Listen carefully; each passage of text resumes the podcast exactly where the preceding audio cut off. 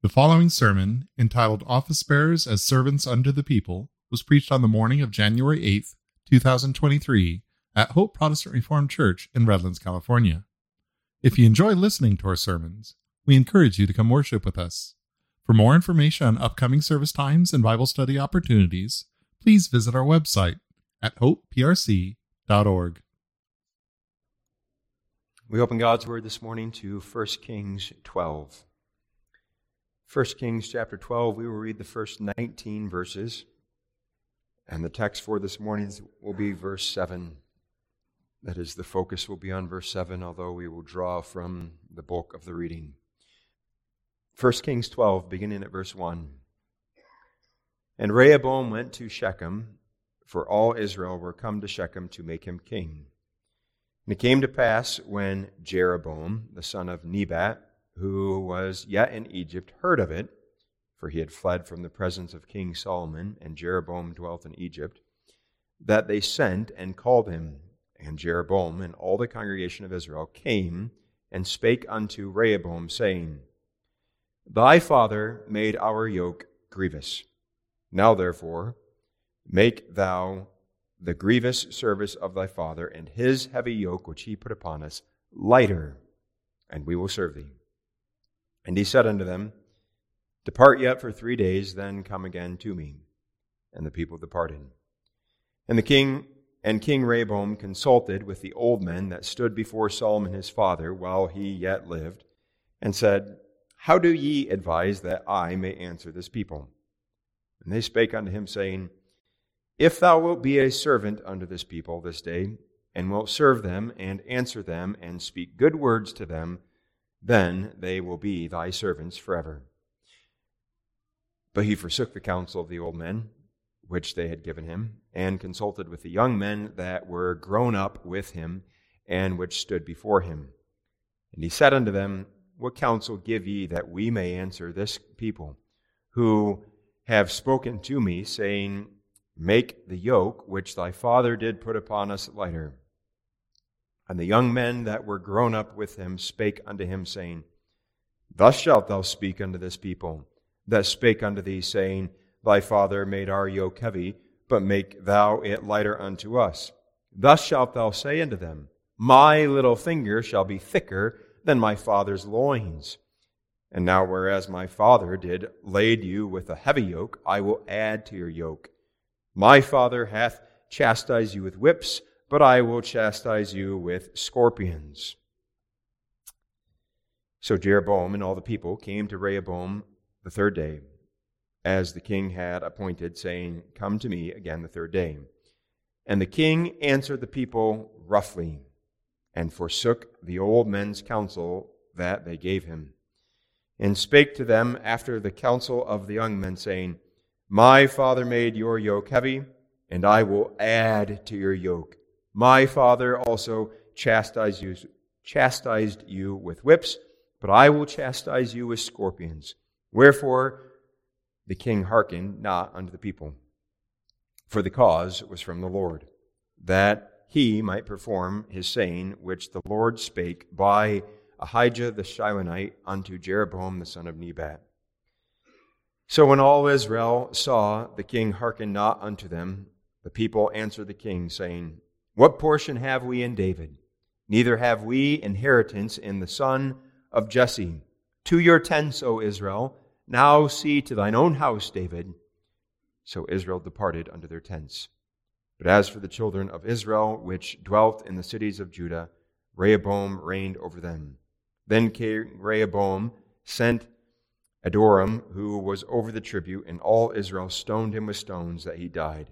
Therefore King Rehoboam made speed to get him up to to get him up to his chariot to flee to Jerusalem. So Israel rebelled against the house of David unto this day. Thus far we read God's word. The text for this morning's sermon is verse 7. And they spake unto him, saying, If thou wilt be a servant unto this people this day, and wilt serve them, and answer them, and speak good words to them, then they will be thy servants forever. Sometimes negative examples can be just as instructive as a positive one. Certainly, when we are learning something, we need the positive instruction. We need good models. We need to be told what to do or how to go about a certain thing. There has to be the positive, but often what can be of a help along with the positive is some negative example.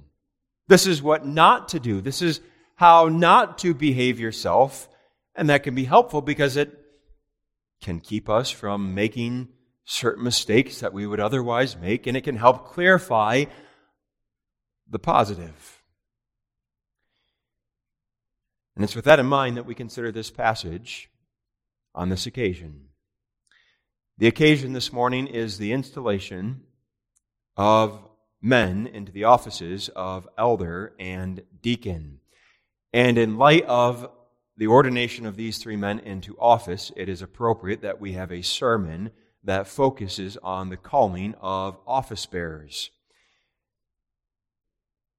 And it's with that in mind that we consider this history of Rehoboam, the son of Solomon, and his folly as a king and ruler among the people. For he is a negative example, a negative example that we must learn from. And what we see, especially this morning, was his folly in disregarding the wise counsel that was given to him at the outset of his time as king. Wise men told him, Be a servant unto the people. And Rehoboam forsook that counsel. And that's the counsel we want to consider this morning. The counsel itself is positive. It's good instruction that comes to those who are in the offices of minister, elder, and deacon. Verse 7 Be a servant unto this people. And we look at that counsel through the negative lens of Rehoboam, who failed to heed this word. So this morning, we consider the office bearers as servants unto the people. Office bearers as servants unto the people. First, we will look at Rehoboam's failure. Second, at the office bearer's calling. And then third, at the people's patience. Verse 7, the heart of verse 7 reads, Be a servant unto this people. This was the good, wise counsel that was given to Rehoboam early on in his reign as king. And this was given as a response to the request of the people who had come to Rehoboam with a petition. And we read of that in verse 4. Verse 4 the people come to Rehoboam saying, Thy father made our yoke grievous. Now therefore make thou the grievous service of thy father and his heavy yoke which he put upon us lighter, and we will serve thee. People speak of a yoke children, a yoke is that heavy piece of wood that would be placed upon the shoulders of two animals that would connect back to a plow that the animals were to drag along. The people speak of thy father, Rehoboam's father, making our yoke grievous. They're talking about Solomon and his time as king. Solomon has died. Rehoboam's now the new king, and they're saying, Your father's yoke, the burden that he placed upon us, was grievous. It was heavy. It was oppressive. And what they have in view are really two main things. First, the taxes that they had to pay. And second, the, the labor, the work that was required of them. The taxes and the work were grievous, the people were saying. And now their request in verse 4 is make that lighter, lessen the load for us, and we will serve you. And now, in considering that request, there is a question as to whether this was a legitimate and fair request. And there's a debate that goes back and forth because, on the one hand, we do have to recognize who's speaking here. The spokesman is Jeroboam. A man who's been told he's going to be king and who no doubt has his eyes on the crown and will do anything to get that crown so that, from a certain point of view, this could be propaganda. This could be a lie just to stir up trouble. In addition, when we look back at the reign of Solomon, we see that it was a reign of peace and prosperity. When we read the preceding chapters, we do not get the impression that Solomon was that Solomon ruled the people as a tyrant. So on the one hand, this seems to be an overstatement of the case. But yet on the other hand, there seems to be some legitimacy to it because after all, during Solomon's reign, we had these massive building projects that took place. There was the building of the temple, and then there was the building of the king's palace, and then there were other building projects on top of that, all of which would have required a lot of money and a great workforce to complete them all. In addition, as we'll see in a moment, these counselors, these old men speaking to Rehoboam, tell him in, in essence, heed this request, grant what they are asking for which would be evidence that this is a legitimate request. So, how are we to evaluate this request of the people? Take this grievous yoke of your father and make it lighter. Well, probably the reality is somewhere in between the two extremes. Probably the case is being overstated, that it was not as bad as they are making it out to be. But yet at the same time, there seems to be an element of truth to it. And because those large building projects have been completed, it does seem to be a fair request to say, make the yoke, the burden lighter, lower the taxes, and reduce the amount of required labor. That's the request of the people. In response, Rehoboam asks for time. Verse 5, verse 5 And he said unto them, Depart yet for three days, then come again to me. And the people departed. And what Rehoboam does during those three days is he seeks advice. He seeks advice from two different groups of people, and they give two very different sets of advice. First, Rehoboam goes to the old men who had stood as counselors to his father. That's verse 6. And King Rehoboam consulted with the old men that stood before Solomon his father while he yet lived and said, How do ye advise that I may answer this people? Speaks of these men as old men. It's telling us these men served right alongside with wise Solomon, and they were a part of those the group of those who governed the nation and helped establish and maintain that rule of peace and prosperity. And all this is telling us these are wise, competent men. And in harmony with that, they give good advice. The advice of verse 7. And they spake unto him, saying, If thou wilt be a servant unto this people this day, and wilt serve them, and answer them, and speak good words to them, then they will be thy servants forever. And now we'll explain the the details of that language more when we get to the second point. But for now, we notice that they're basically saying, heed the request. Go ahead and reduce the burden of the people at this time. That's the advice of the old men. Rehoboam did not like that advice, and so he sought the advice of young men, even as we read in verse 8. But he forsook the counsel of the old men which they had given him, and consulted with the young men that were grown up with him, and which stood before him. These young men were his buddies, his pals, the guys he had grown up with, the guys who knew him, and the guys who, whom he trusted would tell him what he wanted to hear. And that's exactly what they did, because they gave the exact opposite advice, even as we read in verses 10 and 11. And the young men that were grown up with him spake unto him, saying, Thus shalt thou speak unto this people that spake unto thee, saying, Thy father made our yoke heavy, but thou, but make thou it lighter unto us. Thus shalt thou say unto them, My little finger shall be thicker than my father's loins. Now, whereas my father did lade you with a heavy yoke, I will add to your yoke. My father hath chastised you with whips, but I will chastise you with scorpions. Rehoboam, here's what you tell them. It's going to get worse. Rehoboam, you need to show them who is boss. You tell the people, taxes are going up because my little finger is going to be thicker than my father's loins. It's going to get harder.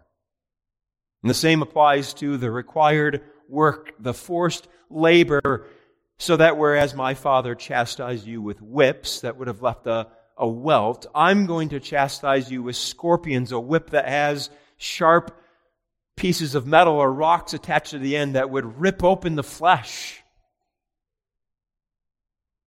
That was the advice of these young men.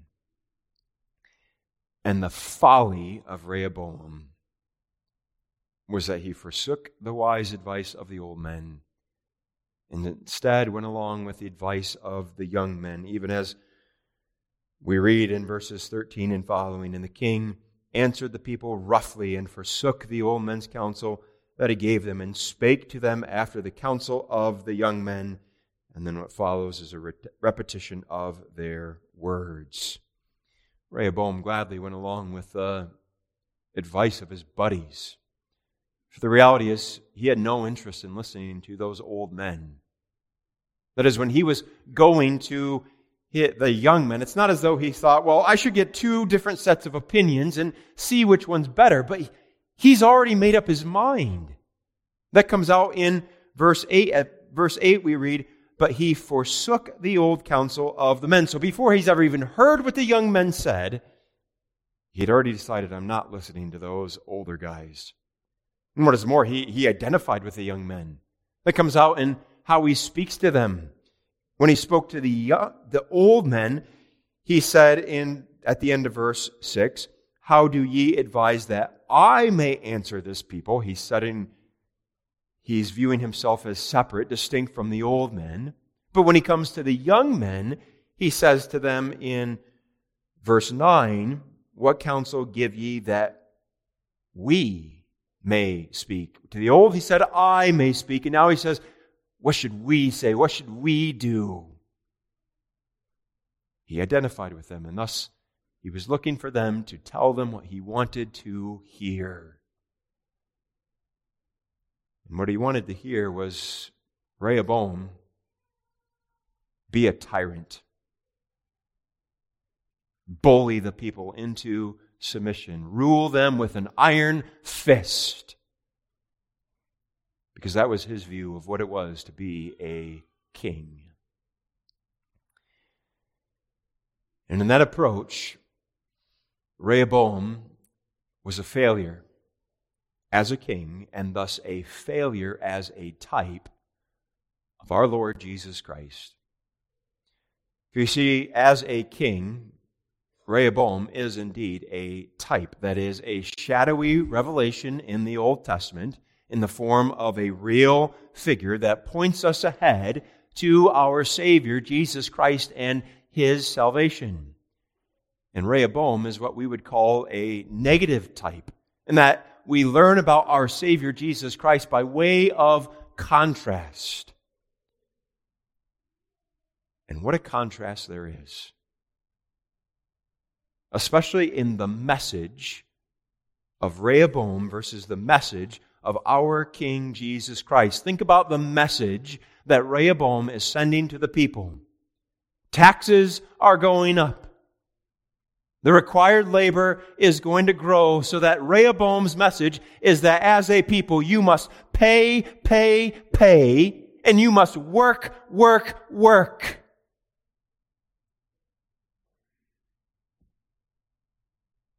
But that's not at all the message of Jesus Christ. The message of Jesus Christ is what we hear him saying in the gospel when he says, Come unto me, all ye that labor and are heavy laden, and I will give you rest. Take my yoke upon you and learn of me, for I am meek and lowly in heart, and ye shall find rest unto your souls. For my yoke is easy and my burden is light. Do you hear the contrast? Christ does not come to his people over whom he rules and says, You have to pay up for your sins. You must atone for them by yourself. Nor does he say you have to earn your way into God's favor by your works. But the message is just the opposite. The message of Christ the King is that you do not have to pay for your sins by yourself. You do not have to earn your way into heaven by your own works. And Christ is able to say that because of his saving work on our behalf. See, because you see, congregation, Christ is the one who paid, paid, paid. Because he came into this world to take upon himself our yoke our burden, and it was far heavier than anything that Rehoboam could possibly lay upon the people of Israel. For the yoke, the burden that Christ took upon himself was the weight of our sin and the guilt of it. And he carried that burden. He bore that burden all of his life long to the hill of Calvary, where he paid the debt that we owe for our sins. Understand that that debt was something far greater than any sort of scourging with a scorpion that Rehoboam could afflict the people with. For you understand, at the cross of Calvary, it was God Himself that dealt grievously with His Son, Jesus Christ, and that God unleashed the the fury of his wrath upon him. Jesus Christ endured the agonies, the torments of hell itself, so that he might pay for all of our sins. So that the message of Christ is not, you have to pay, you have to, to make up for your sins, but he's the one who comes to us and says, I paid the debt for you. My burden, my yoke, it's easy, it's light. But not only did he pay the debt, he also did the, the necessary work on our behalf. He's the one who worked, worked, worked. Because his saving work was not just that he bore the punishment for our sins, but that he fulfilled all righteousness. He kept the law of our God perfectly. He, he obeyed perfectly and therefore lived a life of perfect obedience that can be imputed, transferred over to us as the ground, the basis for our justification. So that when it comes to being right with our God, there's no work required of us. There's no burden, there's no yoke placed upon us in that regard either. Do you see the sharp contrast between these two kings? And now, what stands behind that behind this is the difference in their hearts. Rehoboam's heart was filled with selfishness. Rehoboam was unwilling to serve others because he expected others to serve him. But not so with our Savior Jesus Christ. For he tells us in Mark 10, verse 45 For even the Son of Man came not to be ministered unto, that is, not to be served, but to minister, to serve, and to give his life a ransom for many. That's what explains his willingness to take upon himself our burden, our yoke. That's what explains his willingness to come into this world and live a life of perfect obedience. He came with a servant's heart. He came as one who is meek and lowly. and it was as a servant that Jesus Christ accomplished our salvation. So, congregation, behold your real King. The King we need. Not one of those Old Testament figures, not even the, the positive examples. The King we need is Jesus Christ. And what a great King he is as one who was a servant unto the people. So, the main thing we must see this morning is our King, Jesus Christ. But at the same time, there is important instruction for the office bearers in the church of Jesus Christ. As office bearers, we must learn from the negative example of King Rehoboam. For as a king, Rehoboam was not only a type pointing ahead to Christ, but he was an office bearer.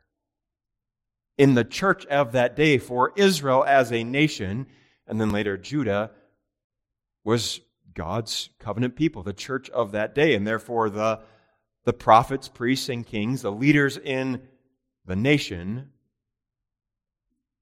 really have a parallel to the leaders in the church today the ministers, the elders, and deacons. And so there's application for the office bearers of the church, especially the elders who occupy the kingly office in the New Testament church. And there are four lessons that the office bearers must learn from this history. First, and this is the first for a reason, this is the primary lesson, the calling to be a servant unto the people. That was the word given to Rehoboam in verse 7. And they spake unto him, saying, If thou wilt be a servant unto this people this day, and wilt serve them. Men, serve the people. That is, give of yourself, your time, your energy, your abilities, your resources for the good of the congregation as a whole, for their advantage, for their salvation, for their welfare. Let us say with the Apostle Paul in 2 Corinthians 12, I will very gladly spend and be spent for you, though the more abundantly I love you, the less I be loved. And as office bearers, we are to serve the people from with a servant's heart. You see, when verse 7 emphasizes the calling to be a servant, it's not just repeating that calling for the sake of repetition, but there's a point to be made because it starts with, If thou wilt be a servant unto the people, and wilt serve them. There's the serving that comes secondly, but in front of that is we must be servants. That is, we must have that, that attitude in our hearts. A meek, a lowly, a humble view that makes us willing to get down on our hands and knees and to perform the lowliest tasks. And we're to be servants, recognizing who this people is. This is God's people. This is Christ's church. Notice that in the text. If and they spake unto him, saying, If thou wilt be a servant unto this people, Rehoboam, unto God's covenant people, unto those who've been purchased with the blood of Christ, unto those who've been who are covered with the blood of Christ, those whom Christ himself delights in. That's the people in view here. It's when we recognize who the congregation is that that then is the impetus in part to serve, to be servants, recognizing how precious, how valuable, how dear the flock is to Christ the King.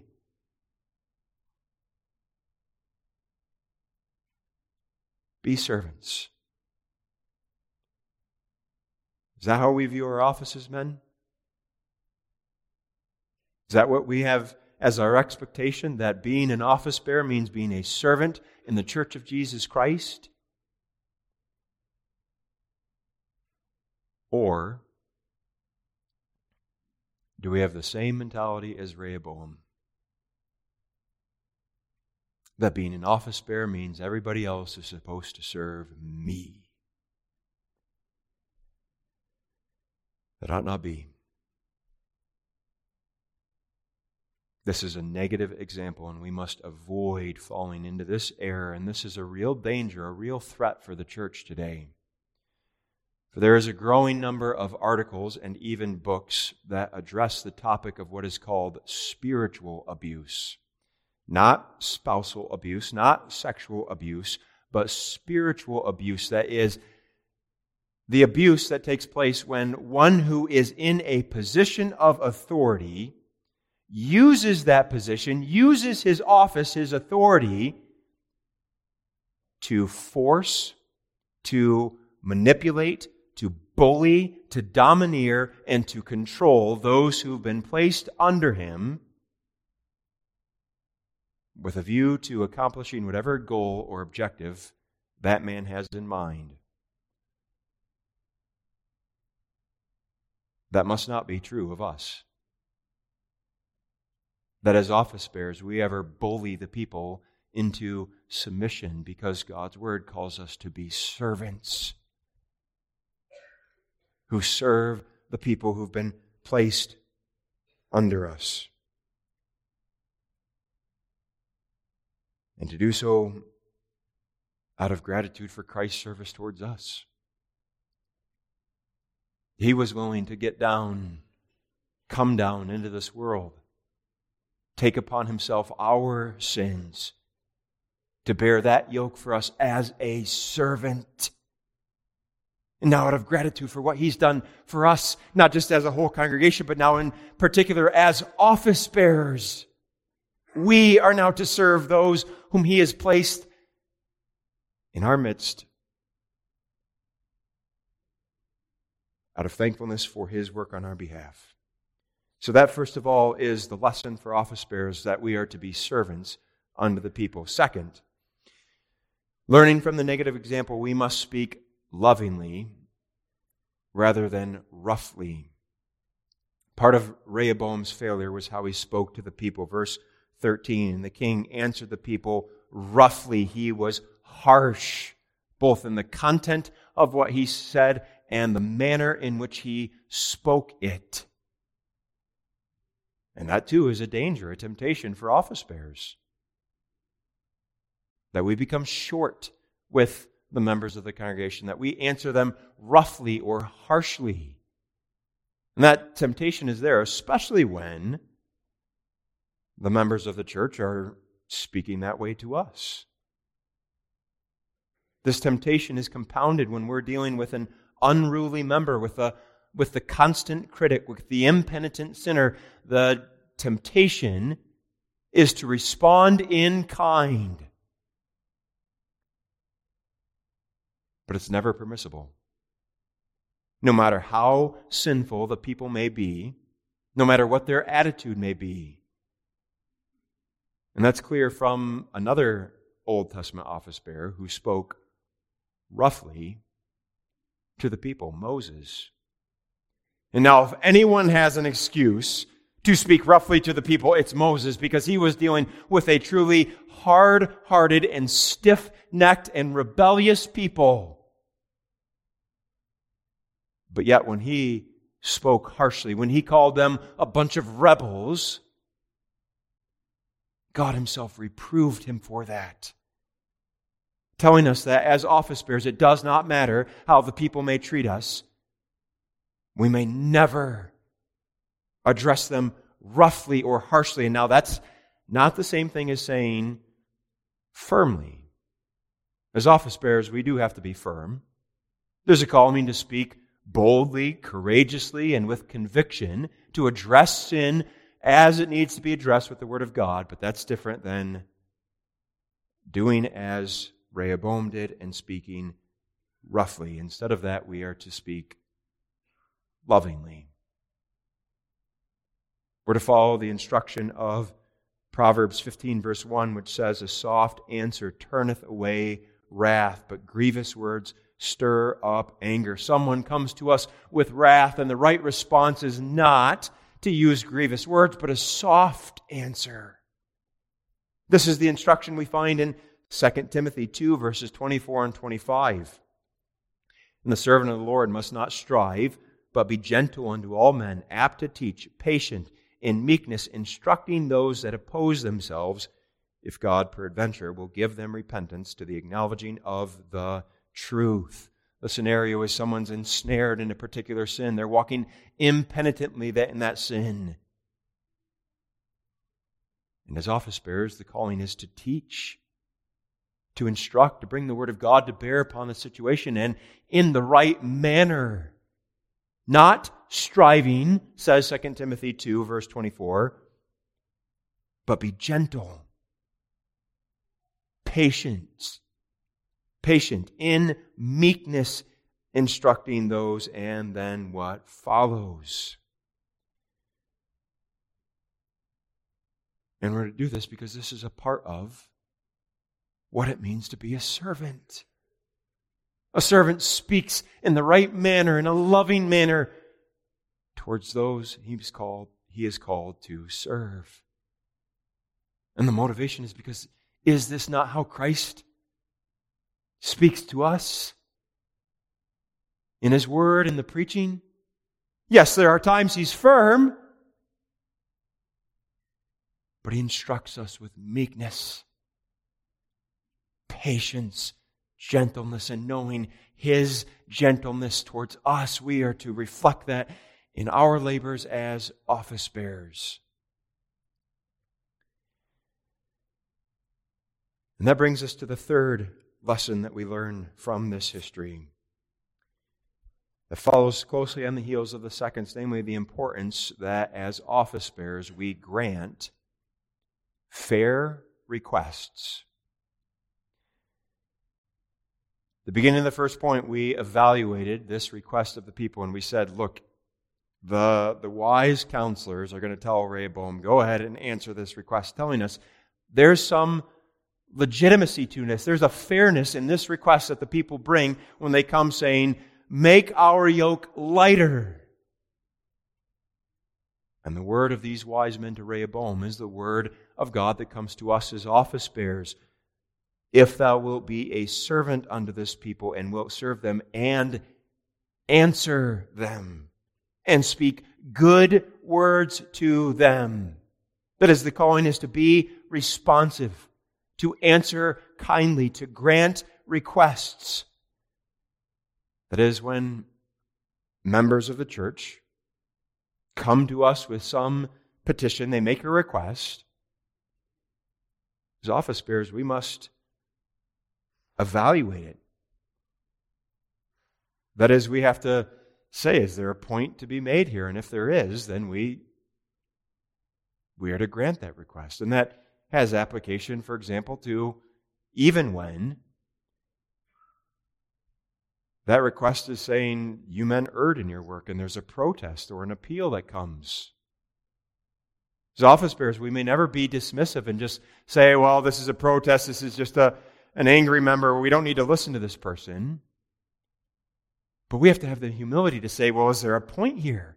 And if there is a valid point, then we have to have the humility to say we were wrong in what we did. Because again, that's a part of being a servant to the people. Not holding ourselves above them as though we could never do anything wrong or that we're the only ones who know what's best,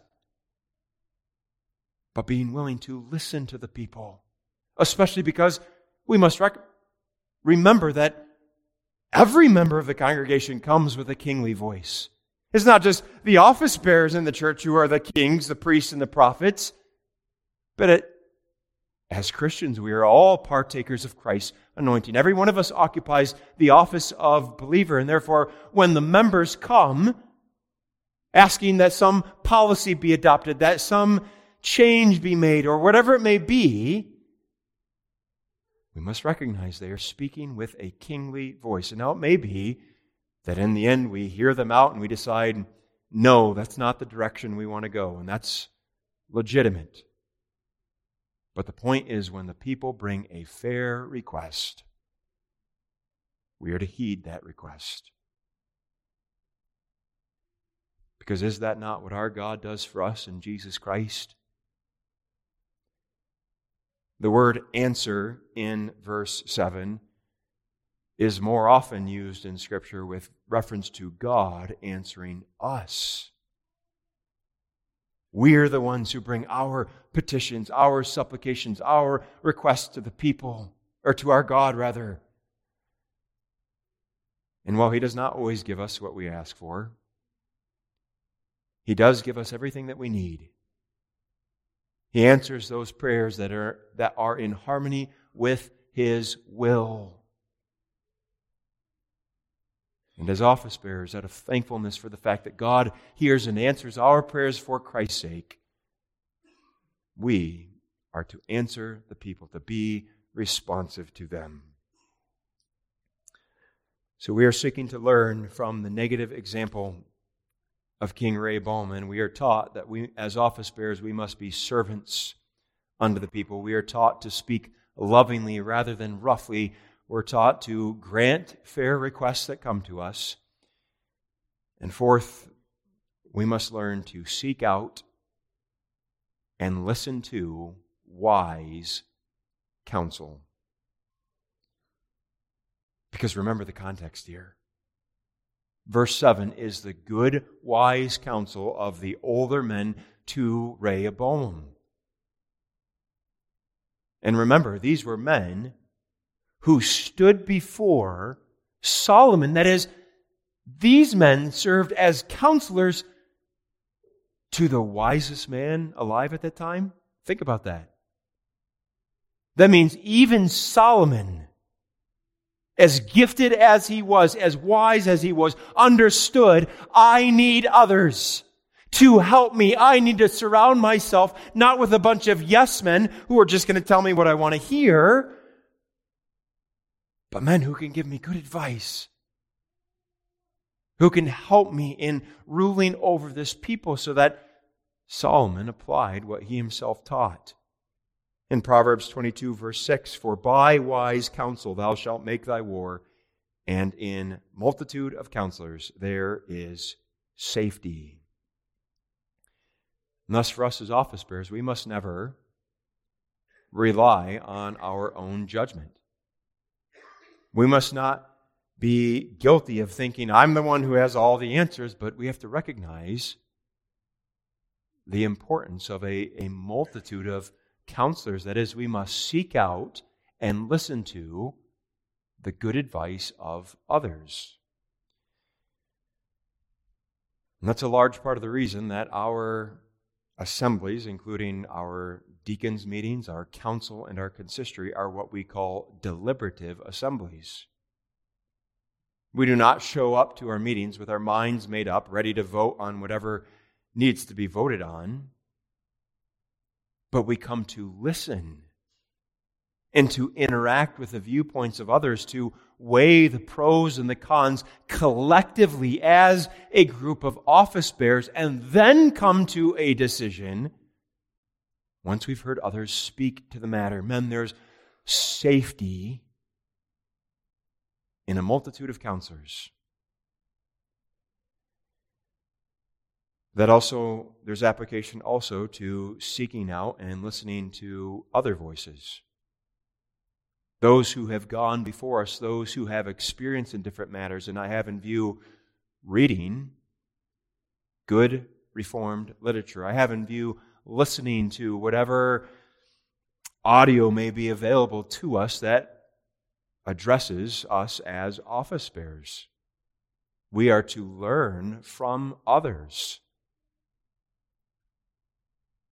seeking out counsel and listening to it in that way as well. That's the calling, the fourfold calling that comes to us as office bearers this morning. So the focus this morning is first on Christ, our King, who is the King we need over against the failure of Rehoboam. But then we recognize there's a word for the office bearers, and that Rehoboam was an office bearer. But there is also instruction for the people. For just as the office bearers must learn from the negative example of Rehoboam, so the congregation must learn from the negative example of Jeroboam and the northern ten tribes. For they sinned in what they did. They rebelled. That's the language we find in verse 19. So Israel rebelled against the house of David unto this day. They brought their request, and there was really more of like a demand. And when it was not heeded, they said, We're out of here then. We're done with you. If you're not going to meet our demands, then we're going to have our own king, our own kingdom, and our own gods. They sinned. And their sin was first and foremost that they were really forsaking Christ in the line of Christ because of what they say in verse 16. After Rehoboam comes to them, we read So when all of Israel saw that the king hearkened not unto them, the people answered the king, saying, What portion have we in David. Neither have we inheritance in the son of Jesse. To your tents.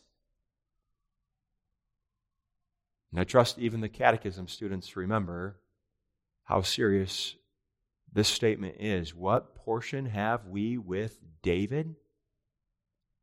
They're saying, What portion do we have with the son of David?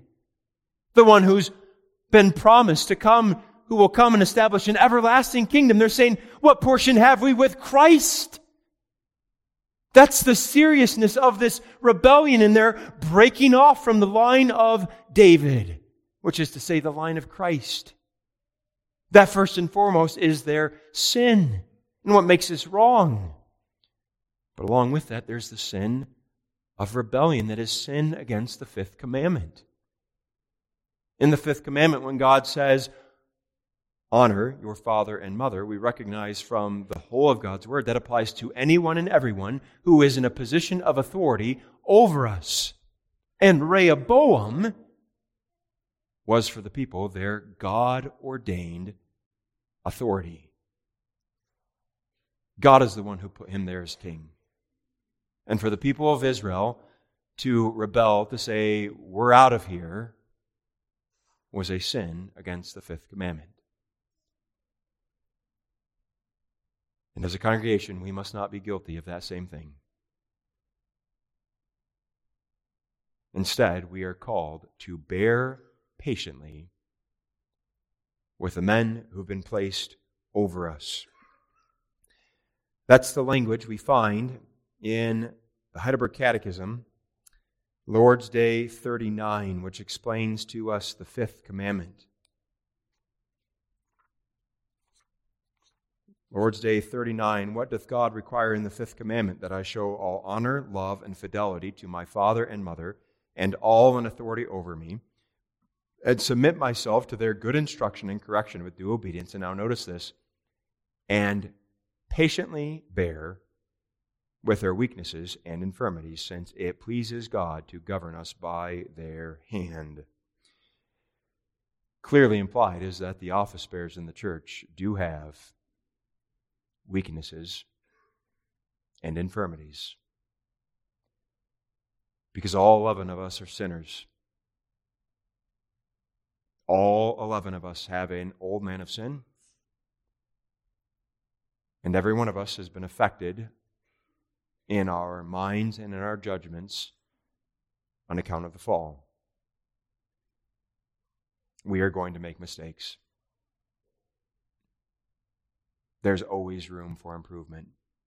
We have weaknesses and infirmities. But the presence of those weaknesses and infirmities, even the presence of sin, is not an excuse to rebel. As foolish as Rehoboam was, it was not proper for the people to respond by saying, well, he's a foolish king, therefore we don't have to listen to him, it was still sinful. And that applies still today. So that even though there are these, these weaknesses, these infirmities among our office bearers as a congregation, we still have the calling to submit to them, to bear patiently with them. That means at times covering, passing over their faults, their transgressions. At times it means submitting ourselves to a decision that perhaps we do not necessarily like all that much. And even in those times where we might feel that I've been wronged by a decision that's been made, I'm aggrieved on account of that decision, and I'm going to protest that decision, the calling is still to maintain a submissive attitude throughout the entire process of protest and appeal. We are to bear patiently as a people. And to do so because Christ put these men there. That's the last part of the language in question and answer 104 since it pleases God to govern us by their hand, and that applies to office bearers. For you see, what took place this morning was so significant. These men did not thrust themselves into the office of elder and deacon. But roughly a month ago, there was an election. The congregation as a whole chose these men as office bearers, and we trust that the vote was guided by the Spirit. And prior to that, there was the, even the, the weeks of approbation. Members of the congregation had an opportunity to say, such and such a man is not qualified for the office of elder or deacon, and no one brought any objections. And now this morning, questions were put to these men. Do you believe you are truly called of God to this office? Do you agree with what Scripture teaches us? Do you promise faithfully to discharge your office? And you heard all three of them say yes. And the significance of all of this is that when that process is in place, in a true church of Jesus Christ, we recognize that Christ is the one governing that whole process, so that Christ is the one who put these men into office. Christ set them up over us as rulers. And therefore we bear patiently with them as a part of my submission and obedience to Christ, my King. because he is worthy. Even if, as a people, we would ever come to the conclusion such and such an office bearer is not worthy of my obedience, of my submission, you cannot come to that same conclusion about your King, Jesus Christ. The one who came not to be served, but to serve by paying the debt that we owe, by fulfilling all righteousness for us. And therefore, as a people, let us bear patiently with our office bearers as a part of our love for our King, Jesus Christ. Amen. Let us pray.